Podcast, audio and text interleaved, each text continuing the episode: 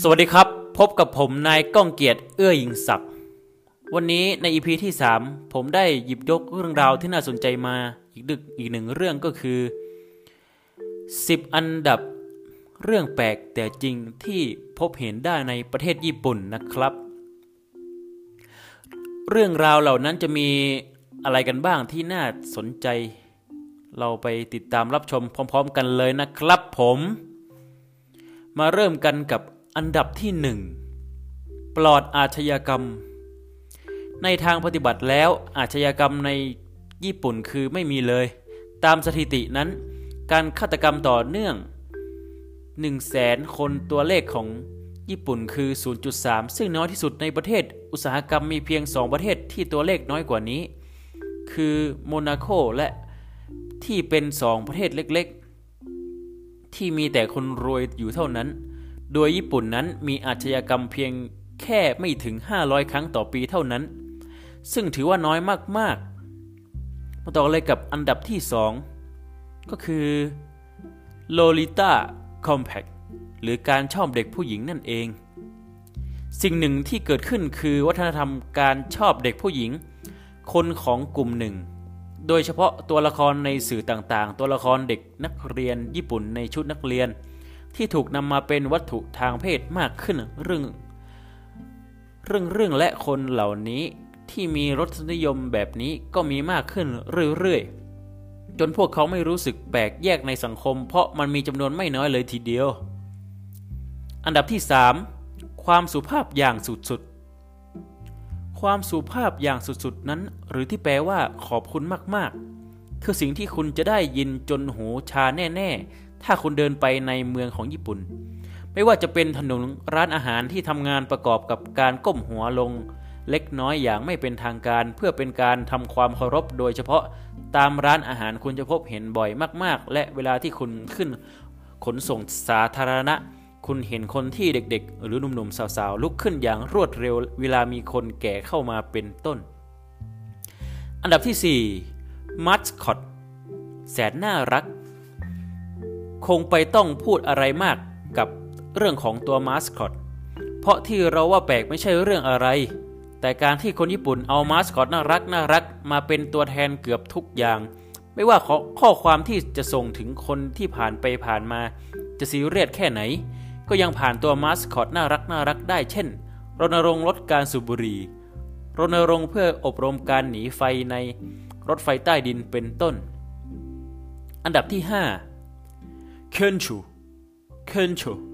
คือการแกล้งกันสำหรับเด็กๆ ญี่ปุ่นที่บางที ก็ดูเป็นการคุกคามทางเพศได้ เพราะมันคือการทำมือเป็นรูปปืนและเข้าไปข้างหลังของเป้าหมาย ร้องว่าเคนชูและแทงไปทีที่ก้นซึ่งหลายๆ ครั้งอาจเกิดการบาดเจ็บได้เลยทีเดียว แต่นี่คือวัฒนธรรมที่มีอยู่จริงในประเทศญี่ปุ่นนะครับ ต่อกันเลยกับอันดับที่ 6 อันดับที่ 6 อย่างที่เราเคยไปกล่าวไปใน EP ที่ 2 ก็คือป่าแข่งการฆ่าตัวตายนะครับ หลายคนคงคุ้นหูนะครับ กับป่านี้อยู่ใต้ภูเขาฟูจิ ซึ่งมันเต็มไปด้วยต้นไม้ที่หนาแน่นมาก จนไม่มีสัตว์ป่าอาศัยอยู่จนทำให้ป่าแห่งนี้เงียบมาก และทำให้คนญี่ปุ่นจำนวนไม่น้อยเลือกที่นี้เป็นการปลิดชีพตนเองและ ที่นี่ยังเป็นที่กล่าวขานว่ามีปีศาจและดวงวิญญาณในประวัติศาสตร์ ญี่ปุ่นวนเวียนอยู่ด้วย รัฐบาลญี่ปุ่นพยายามแก้ไขไม่ให้คนไปฆ่าตัวตายโดยการติดป้ายไว้มากมายตรงทางเข้าว่า ครอบครัวของคุณรักคุณ เพื่อเตือนสติแต่ก็ไม่ช่วยอะไร จนที่นี่กลายเป็นที่ที่มีคนตายเป็นอันดับที่สองรองจากสะพานโกลเด้นเกตที่สหรัฐอเมริกาไปแล้วนั่น เองนะครับ ต่อกันเลยกับอันดับที่ 7 ตู้ขายของหยอดเหรียญที่ขายทุกอย่าง หากพูดถึงตู้ขายของหยอดเหรียญหลายคนอาจจะบอกว่าก็ไม่เห็นแปลกเลยนี่ แต่หยุดก่อน เพราะที่นี่ญี่ปุ่นแปลกจริง ๆ แปลกตรงที่ว่านอกจากคุณจะเจอมันได้ทุกที่แล้ว มันยังขายทุกอย่างอีกด้วย นอกจากอาหารปรุงสำเร็จใหม่ ๆ แล้วยังมีร่ม เซ็กทอย กางเกงในเป็นต้นนั่นเอง น่าลองไปใช้อยู่นะครับ อันดับที่ 8 เซ็กซี่อนิเมะในทุกที่ที่ที่คุณไป หลังจากที่รัฐบาลญี่ปุ่นสั่งห้ามใช้คนจริง ๆ โป๊เปื่อยมาโฆษณาสินค้า บรรดาพ่อค้าหัวใสจึงหันมา ใช้สิ่งที่ดีที่สุดลองลงมาจากแทนก็คือตัวการ์ตูนเซ็กซี่โป๊เปื่อยแทน ซึ่งอยากจะบอกว่ามันอยู่ทุกที่จริง ๆ เพราะฉะนั้นเตรียมตัวให้พร้อมถ้าคุณต้องไปญี่ปุ่นในเร็วนี้ ต่อเลยกับอันดับที่ 9 คารุชิ การตายจากการทำงานหนัก จากที่บอกในข้อที่แล้วคือ คนทำงานที่ญี่ปุ่น เป็นคนที่ทำงานหนักมากทำงานยาวมากและทำงานเครียดมาก และมันส่งผลให้เกิดคารุชิ ก็คือการตายเพราะทำงานหนัก โดยจะเป็นการตายก่อนวัยอันควรนั่นเอง ซึ่งนับเฉพาะการตายจากธรรมชาติเท่านั้น ไม่นับการตาย ไม่นับการฆ่าตัวตายเพราะความเครียด เพราะถ้ารวมการฆ่าตัวตายเพราะความเครียดด้วยแล้วก็มีคนบอกว่าจำนวนสถิติทะลุเป้าแน่ๆ มาต่อกันอันดับสุดท้ายก็คือ การหลับในระหว่างงาน มนุษย์เงินเดือนที่ญี่ปุ่นทำงานหนักมากทำงานยาวมากและทำงานเครียดมาก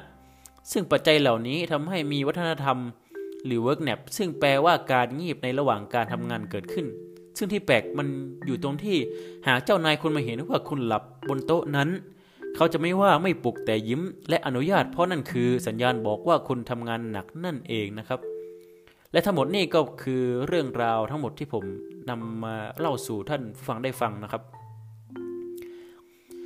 สำหรับครั้งหน้าถ้าเกิดผมมีเรื่องราวที่น่าสนใจมาอีก ผมก็จะนำมาเล่าให้ท่านผู้ฟังได้ฟังอีกนะครับสำหรับวันนี้ผมต้องขอลาตัวไปก่อน สวัสดีครับ